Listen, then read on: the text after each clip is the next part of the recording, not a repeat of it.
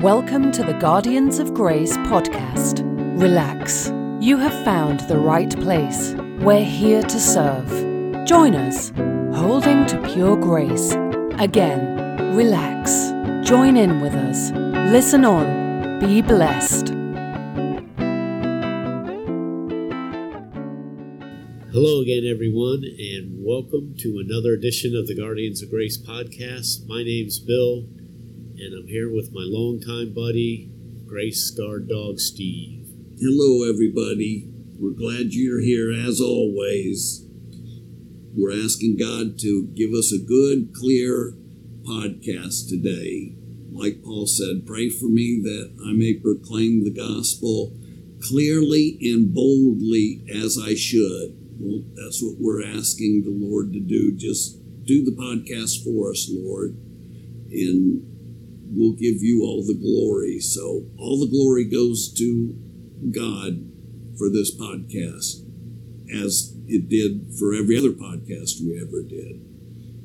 We have a little business to take care of. We have to clear up a mistake that was made. Did someone make a mistake? They did, huh? Someone misspelled veiled on the podcast. You're currently in litigation with your third grade teacher, aren't you?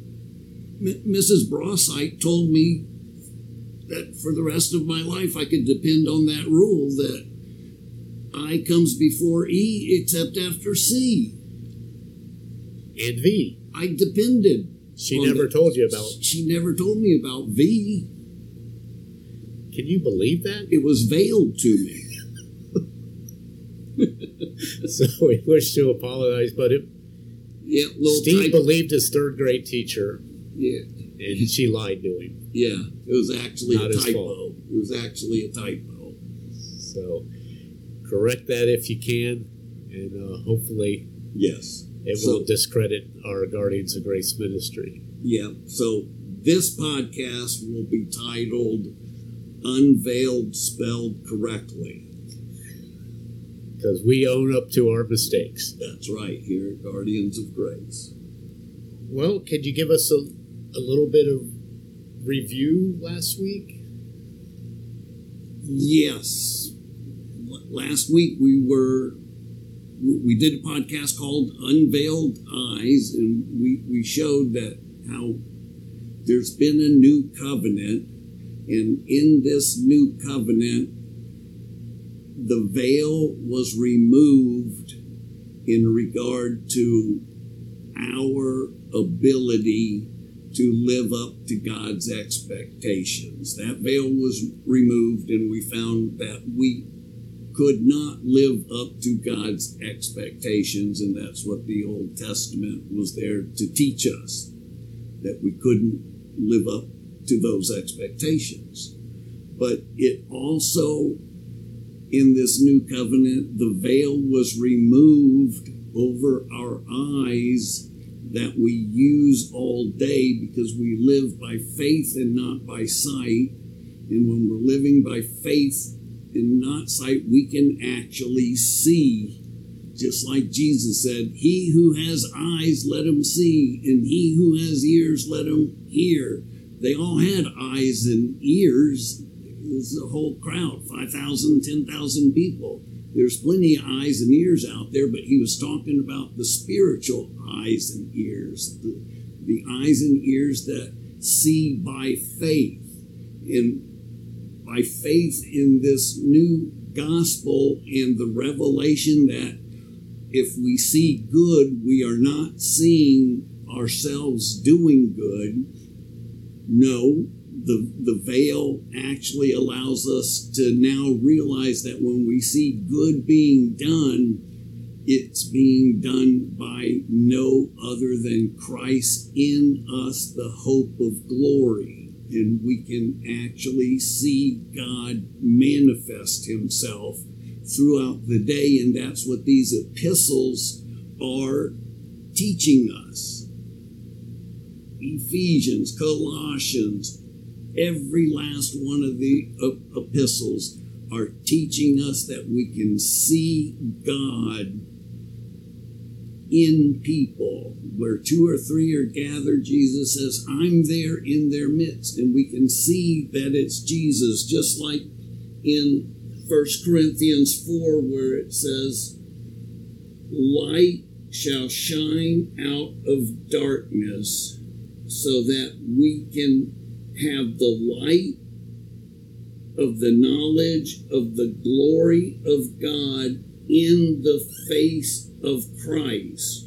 We live in treasured earthen vessels, that the surpassing greatness of the power may be of God and not of ourselves.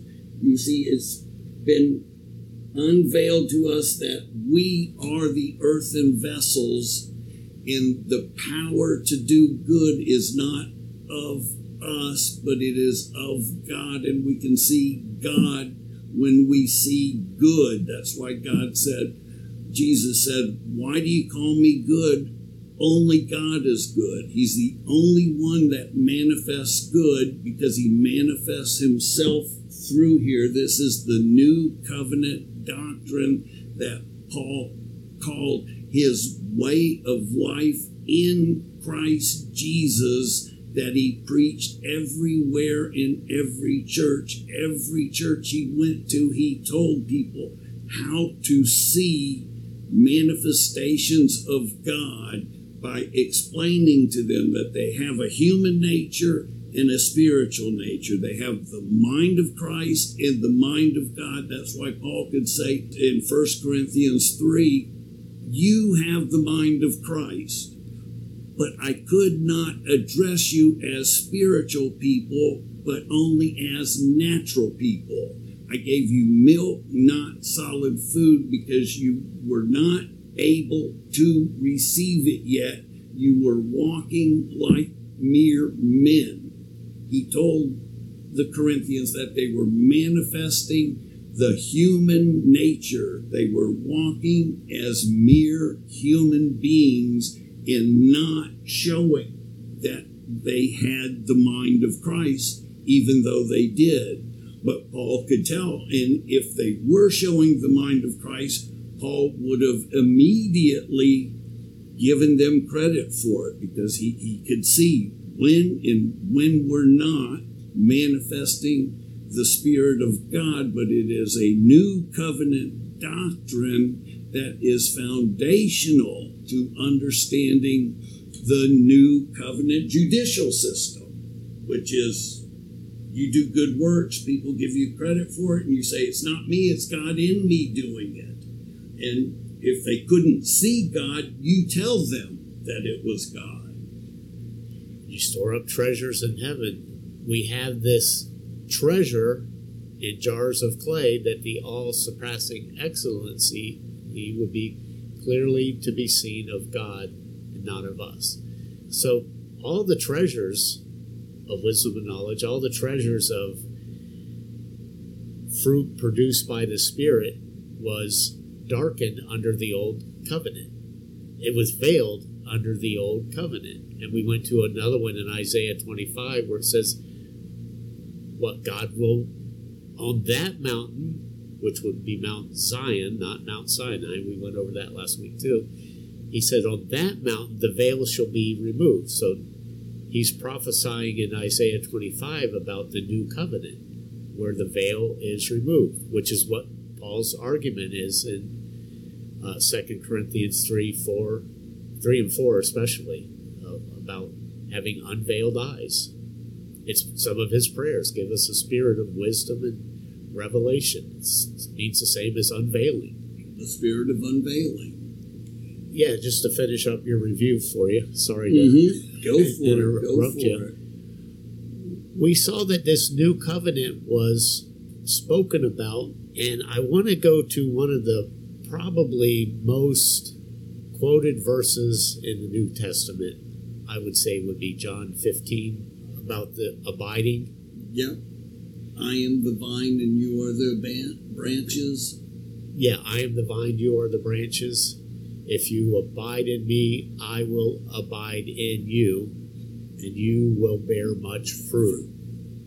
Now, under the old covenant, there was no such thing as abiding in God. Well, there was, but they didn't know about it. No. It was veiled from them. It was a mysterion. It was a mystery, a secret that was alluded to several times in the Old Testament, just not brought out clearly like it is in the New Testament. So in the Old Covenant, God kept it hidden with the two-party covenant.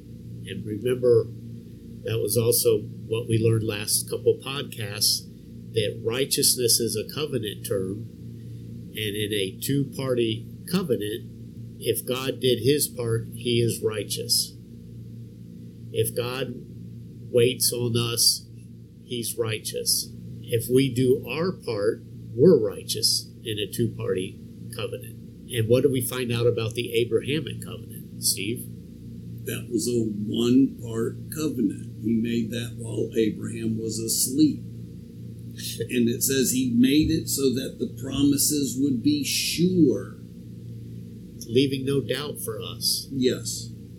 That's in Galatians, he says. I did this so that the promises would be sure.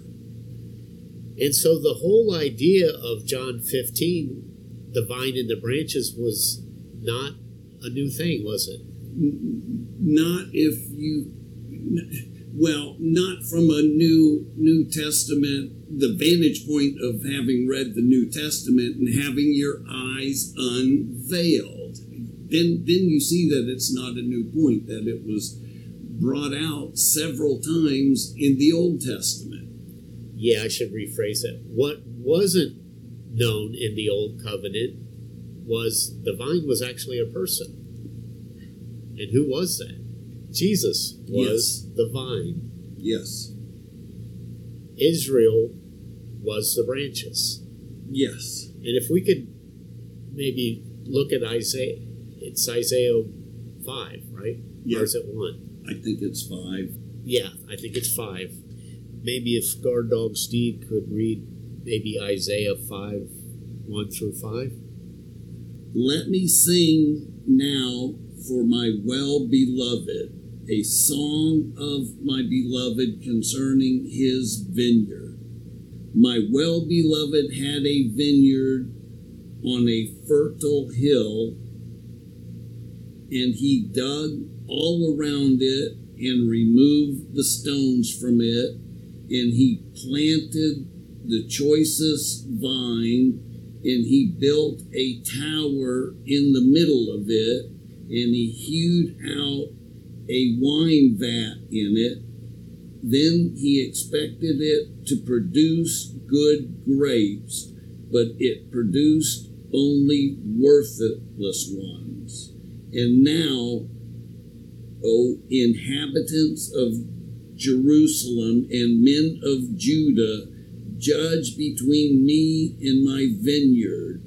What more was there to do for my vineyard that I have not done in it? Why, when I expected it to produce good grapes, did it produce worthless ones? Why? That's the question. And the answer's actually veiled. It is veiled. So, just to set it up, he's talking about a two-party covenant. Yes. And so far, we see a lot of my, I did this. He did this. Speaking about God on his part. He did everything. And then he says, judge who didn't do their part. Their part was to produce grapes, good fruit. Did God do all of his part for Israel? And there's one more party involved. That's us. That's man, humans. So they produced a bunch of good grapes because God set them up to... That's what they failed to do after he made a picture-perfect vineyard for them. They failed to produce good fruit. Well, there's a word, and we're familiar with the word, and if you listen, a regular listener to the Guardians of Grace podcast, you're familiar with the word kavah. Can you read Isaiah 5:4 again? What more was there to do for my vineyard that I haven't already done? Why, when I waited or expected it to produce good grapes, did it produce worthless ones? Why, when I waited for it? And we learned that waited is that word kavah, and it's a combining. Intertwining. So there was no issue. It says God kavod waited. Mm-hmm. Does it say Israel waited? They did not intertwine their strength with his strength. Otherwise, they would have produced good fruit. They abided in their own human strength, and therefore they failed. Well, isn't there another portrayal of a vine and branches in John 15? Yes. And just off my memory, I think Jesus says, I am the vine, by the way.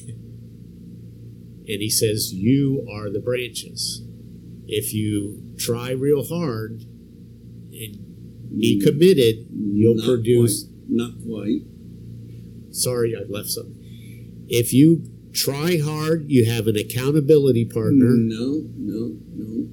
If you abide in me, if you depend on me, if you wait on me, if you intertwine your strength with mine, you'll produce much fruit. If you abide in my power. For apart from me, you can do nothing. Apart from me, you can do nothing is pretty much the moral of what we were supposed to learn under the old covenant. Why he gave the law, right? That is the moral to the old covenant, that we can not bear any fruit. And the purpose of the new covenant, I think, is spelled out perfectly in John 15. Me too. That's where I think... The goal of the new covenant. Yeah. You can't read it enough because it separates the old covenant from the new covenant. Both covenants had one goal in mind, to produce good fruit. One of them did. One of them did not. One of them proved that we can't, and one of them showed us the way to do it. So before we go to John 15, let's just review.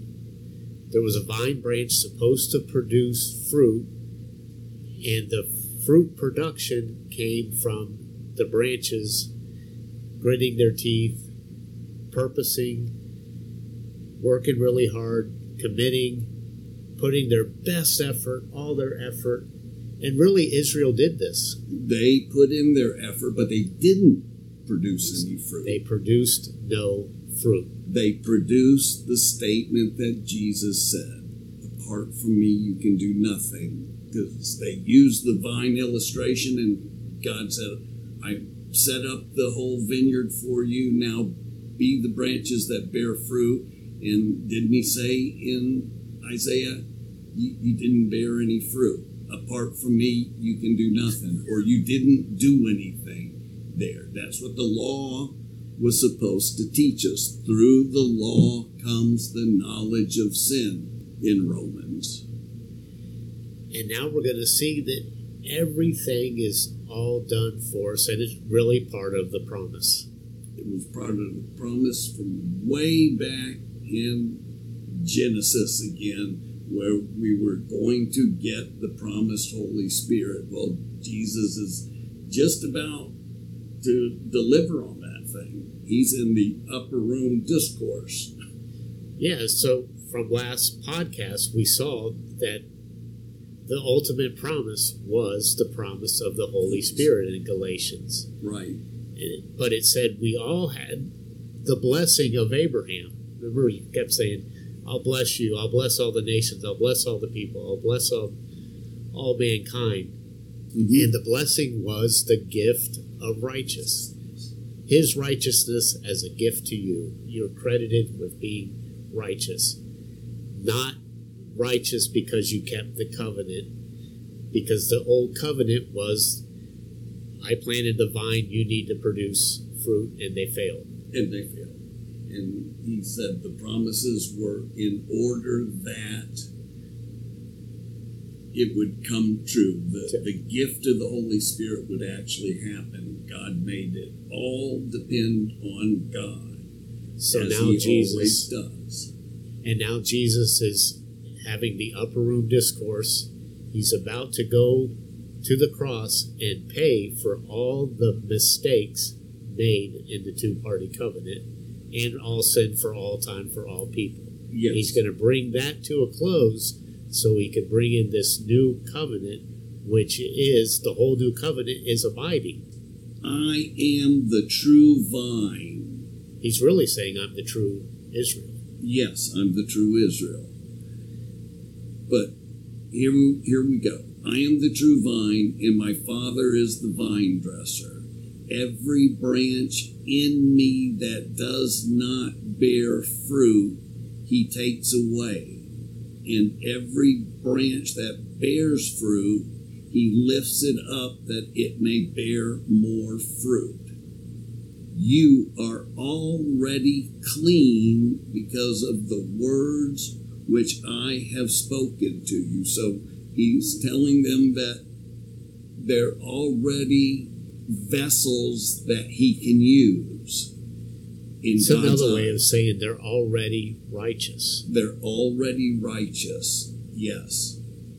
You are already clean because of the words which I spoke to you. Now, abide in me and I in you, as the branch cannot bear fruit of itself unless it abides in the vine. So neither can you bear fruit unless you abide in me. He's telling them, I am the source of accomplishment. Then he goes on to say, I am the vine again, you are the branches. He who abides in me and I in him, he bears much fruit. For apart from me, you can do nothing, which is exactly what the Old Testament, the Old Covenant taught us, that we cannot accomplish the deeds that please God. We cannot attain the level of righteousness that God accepts. So it's hopeless with man. But with God, all things are possible. So Jesus is giving us the intro into the new covenant where he puts his spirit in us to do for us what we can't do for ourselves. So here in John, he's saying, just use my power and everything will be okay. Stop trying to perform for me and let me accomplish what it takes to please your spouse, please your boss, what it takes to live in harmony with everybody else, what it takes to live the model Christian life. Just let me do that through you. And it's all predicated on us knowing what it means to be born again, that he put his spirit in us and he put his vine in us. And we are the branches. Just let the vine produce the fruit. Isn't it called the fruit of the Spirit? It's not the fruit of human labor. It's the fruit of the Spirit. And the Spirit accomplishes these things. And when we know this fact, this is when the veil is removed. The veil is removed and we can see God here on planet Earth. we can see the kingdom of God on planet Earth. Isn't that what Jesus told Nicodemus? Unless you're born again, you cannot see the kingdom of God. It's veiled. It's veiled. And I think that's where we should go, to 2 Corinthians, where it talks about the veil and where it's removed and everything, and take off from there. Okay, what I'm talking about is in 1 Corinthians 3, maybe starting in verse 13. 2 Corinthians 3. 2 Corinthians 3, starting in maybe verse 13. Which we did last week on the Isaiah 25. Remember, it says, on this mountain the veil shall be removed. And we showed that this is Mount Zion, the mountain we came to in the Hebrews, versus Mount Sinai, which was where the law was given. So this is just another example how the veil remained under Mount Sinai, under the Old Covenant, under the law given by Moses. But Hebrews says, but you did not come to that mountain. I got a funny story to tell. I don't know. If you'll indulge me. Go ahead. I used to drop this guy off that helped me work, and I would drop him off at the townhouse where he lived, and there was a church van, and it said Greater Mount Sinai Christian Fellowship on the van. That is funny. And I just wanted to shoe polish his window and say, wrong mountain. Name that church. Who prophesied that it was going to be removed? Isaiah. In Isaiah 25, it said, on this mountain, speaking of Mount Zion, where the new covenant would be inaugurated by the Holy Spirit, the veil will be removed off the faces of all people. Yes, because they were under the veil of the old covenant, and they were fearful and trembling and saying, don't give us any more commands lest we die. It was just horrible. And God said, hey, I'm going to remove the veil Mount Zion. Right, and so they did. They had veiled faces on Mount Sinai when the law was given. And you're about to explain how that veil remained the whole time the law was given. Because when they were at Mount Sinai, the veil was on Moses' face, literally. Yes, not allegorically speaking, it was literally on there, and it's spoken about here in 2 Corinthians, where it gets taken off in the New Testament, but it literally says, having therefore such hope, we use great boldness in our speech, and are not as Moses, who used to put a veil over his face, that the sons of Israel might not look intently at the end of what was fading away. But their minds were hardened, for until this very day, at the reading of the Old Covenant, the same veil remains unlifted, because it is removed in Christ. In other words, Christ is Mount Sinai. Yes. That's where we have come to, Mount Sinai, where this veil is removed. And let's just take a look at that. So it says that the glory that Moses had on his face was fading. Yes. Whenever you ever been to church and been challenged and committed to do something? I had that experience, and I left church. I was fired up, man. I'm ready to do this. I'm ready to make this new commitment. Now I'm going to do my part, and I'm going to do this commitment. And I got a glow on my face. I don't think I ever made it past Monday afternoon before the glory faded. So that's what Moses is saying. His face was aglow from his commitment with determination. But he was embarrassed about the fading. Yes. And I know that embarrassment full well. Because I've faded. I've been so psyched on Sunday after church to do something, and on Monday forgot all about it. Yeah, it's really why the Promise Keeper movement faded. It faded away. It faded away. You're right. Okay, so I'll read on.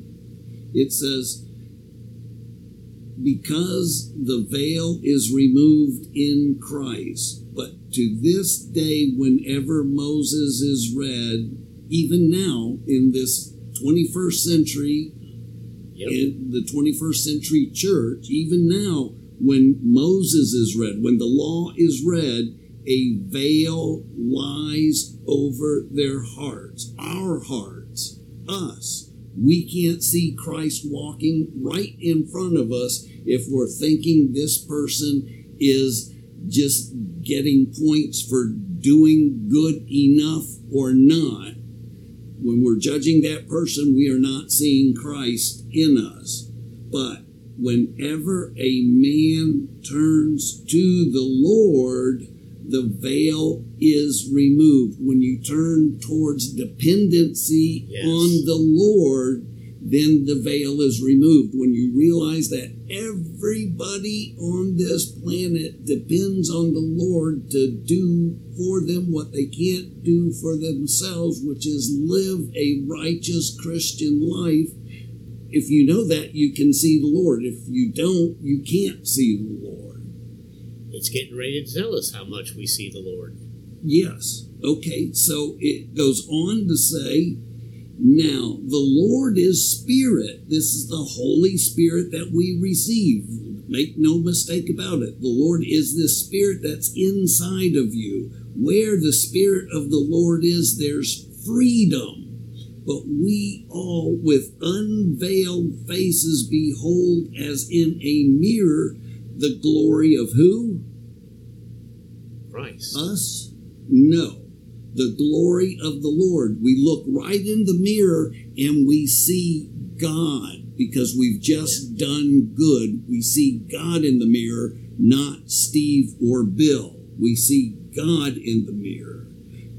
Because when God is in us, manifesting for us, we are being transformed into the same image of Christ. We begin to look like Christ. We've gone from the glory of the Old Testament to the glory of the New Testament, which is Christ in you, the hope of glory. That's the glory of the New Testament. When you can look in the mirror and see Christ in you, the hope of glory, or when you can look at your friend and see Christ in him, the hope of glory, you can see God on planet Earth.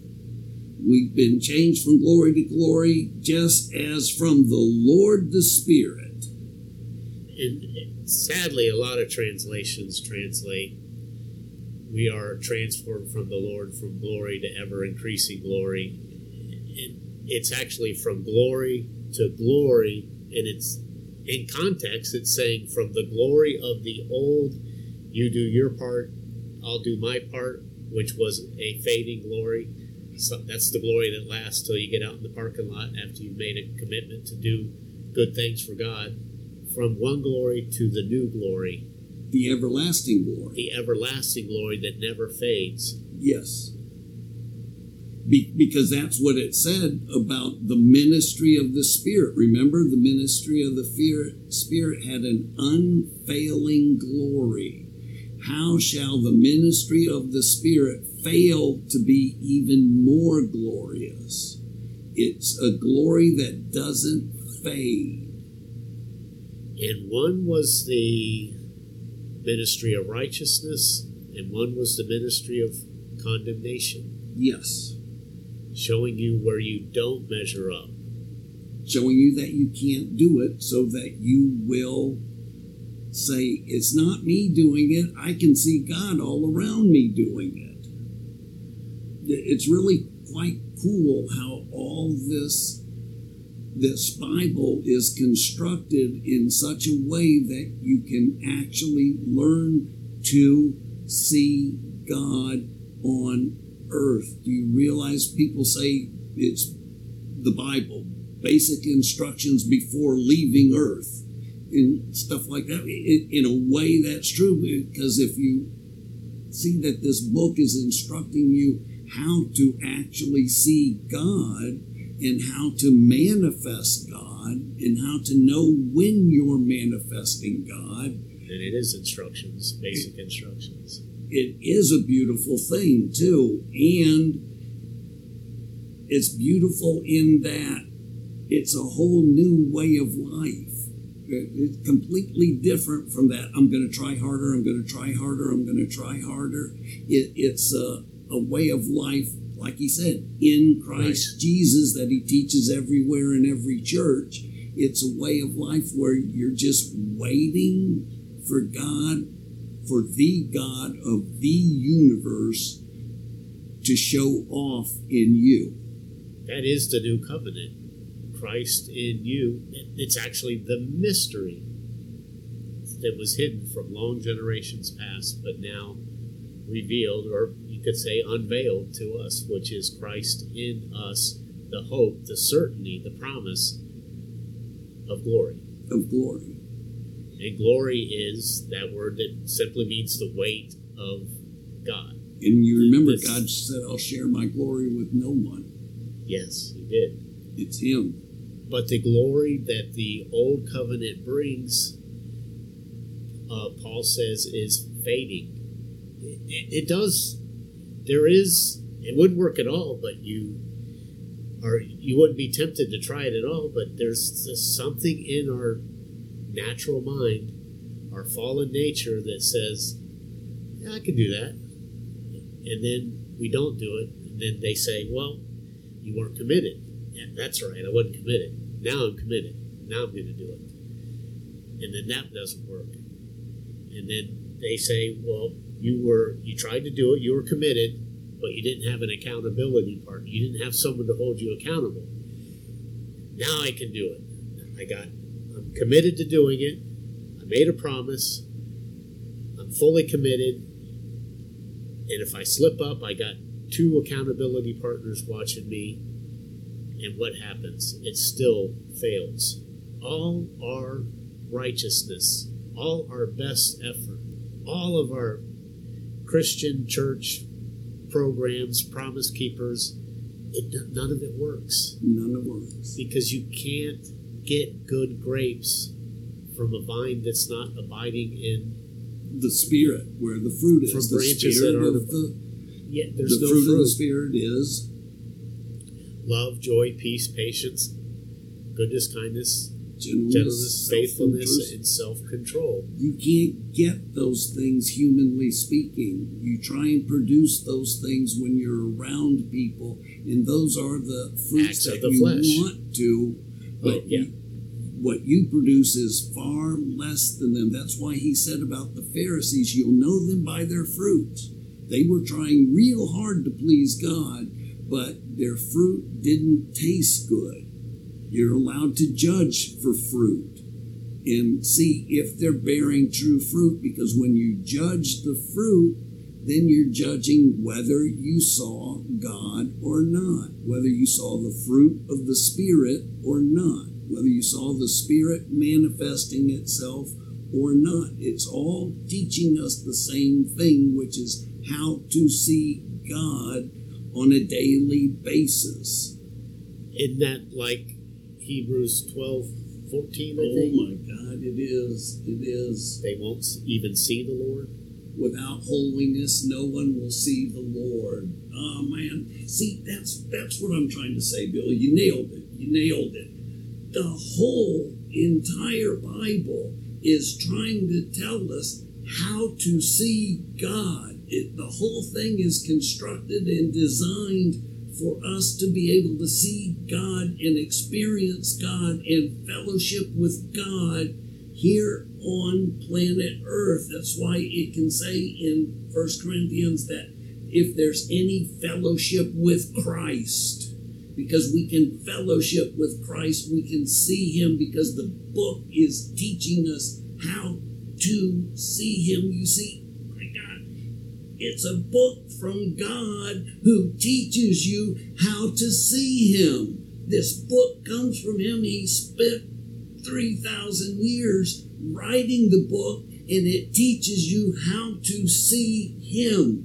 and how to know him and how to experience him and be a vessel that he uses. That's why when the disciples asked Jesus when he was on the donkey and the people were throwing palm fronds in front of him, why do you let them do that? And Jesus says, if he didn't do it, the rocks would cry out and do it. God can use anything he wants, anything, a donkey, anything he wants, a whale, a fish with a coin in its mouth. He can use anything he wants to do anything he wants, but he chooses us as the vessels that he is going to carry out his eternal purpose through by the power of his son that he put in us. It's a simple message, but it's awesome. It's from a God who created the whole universe, and he took the time to write this book. And when I say took the time, again, I mean 3,000 years. He took very much and wrote it through hundreds of people that didn't know what they were saying at the time. And it says they looked intently trying to know what manner or how Jesus was going to suffer and die, speaking things that they said that they didn't understand. It's all about this book teaching you how to be a vessel that God uses. That's what it's about. Don't you want to be a vessel? Wouldn't that be the greatest privilege of anything? There's nothing better than that. Paul said, I count all things as loss in view of the surpassing value of experiencing God. There is nothing more valuable than experiencing God. Nothing on the planet. There's nothing like it to be used by the God of the universe. You see, that is what this book is about. Nothing short of learning how to be used by God and knowing that you're the instrument, the glorious, glorious instrument that God uses, because there's thousands of things out there, planets and suns and black holes. He could use any of that stuff, but he chose to use us, just mere men. Who is it, man, that you should be mindful of him? My God, what a privilege it is, man. It's a mind-blowing privilege, you guys. It blows me away, you can tell. I love it, I should say. That I think it's in 1 John 4, no one has ever seen God at any time, but if we love one another, God's love is manifest in us. Yes. People see God. I think it's one of those Phaneroo words. It really is. It really is. Do you get that? Nobody's seen God at any time. But if you're loving people, God is manifesting himself through you. So you can see God by faith. And it says, by this his love is perfected in us, so that we may have confidence in the day of judgment. That's when it's seeing if it's the fruit of you or the fruit of God. Yes. The Spirit, it says, we have confidence in the day of judgment because as he is, Jesus, so are we in this world. There is no fear in this kind of love, but perfect love casts out fear. We're not afraid of our fruit anymore. We're not afraid of our being judged as having come from God. We say, no, God did this through me. God loved this unlovable person through me. And when that happens, people see God. People see God when you do things that are impossible for humans to do. We were teaching it in Sunday school to the kids. Remember the Good Samaritan? It actually doesn't say Good Samaritan. It talks about a Samaritan, but we know it's Christ that it's pointing to. Because just 2 chapters later, a guy says, good teacher, what good things must I do to inherit eternal life? And he tells him, sell everything he has and give it to the poor. This is an act of love. Because the guy says, I can't do that. And then Jesus said, well, who can be saved? Who can live the eternal life? He says, with men, it's impossible. With the Promise Keeper movement, it's impossible. With you putting your best effort, it's impossible. With you putting your best effort to accountability partners and making a solid commitment, it's impossible. But with God, it's impossible. How does God make so? With God, it is possible, because what we learned in John 15, we abide in the vine and we produce much fruit, which is the fruit of the Spirit, which is love, joy, peace, patience, kindness, goodness, faithfulness, gentleness, and self-control, all part of the new covenant. Amen. Amen, Bill. Amen. I'll close us in prayer. Father God, thank you for the opportunity to be a vessel that you use, a vessel that you speak through, Father. That's all I've ever wanted to be in my whole life. I know that's all Bill ever wants to be either. Allow this ministry to bear fruit 100 times more than it is now, Father, 1,000, a million times more than it is now, Father. Allow the podcast to go viral when it's in your timing, Father.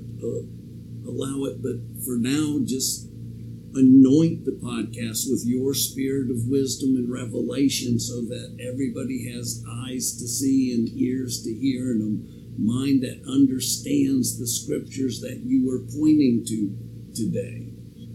Amen. In Jesus' name. We love you guys. Good night. Good night, everyone. We love you.